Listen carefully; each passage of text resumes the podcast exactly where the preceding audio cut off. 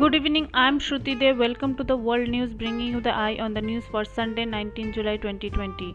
Rajnath Lords Galwan braves during Ladakh visit. In his visit to eastern Ladakh on Friday, Defense Minister Rajnath Singh personally conveyed his appreciation and compliments to the army personnel from the Bihar Regiment for displaying exemplary grit and the courage and valiantly fighting the Chinese troops during the Galwan Valley clash on June 15th. House collapses as drain in Delhi overflows. A house in the slum area of Anna Nagar near ITO in Delhi collapsed on Sunday following heavy rainfall, but no one was present in it at the time of the mishap. Three fire tenders were rushed to the spot. A small NDRF team was sent to Anna Nagar near ITO to take stock of the situation. COVID 19 spread may spike in monsoon winter. A study conducted jointly by researchers at IIT Bhubaneswar and the AIIMS has shown that the spread of COVID 19 may pick up pace during peak monsoon and winter with a fall in the mercury. Indian Air Force top brass to discuss LAC standoff during key meet.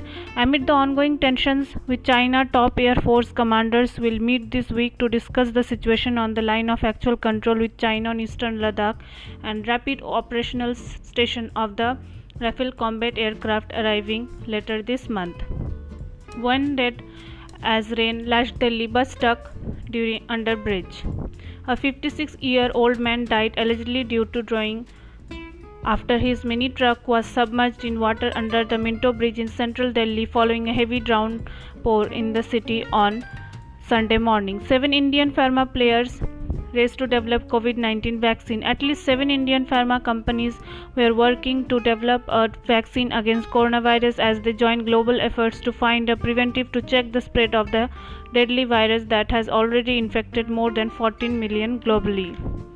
Indians registered highest single day spike of 38,902 COVID-19 cases. Delhi's Wuhan facility, Sibal slams center over Raj crisis. Amid the political firestorm in Rajasthan following Sachin Pilot's rebellion, senior Congress leader Kapil Sibal on Sunday called for amending the anti-defection law to ban all defectors from holding public office for five years and fighting the next election. Ram Temple Trust invites PM to lay foundation stone on August 3 or 5. Thank you and have a nice day.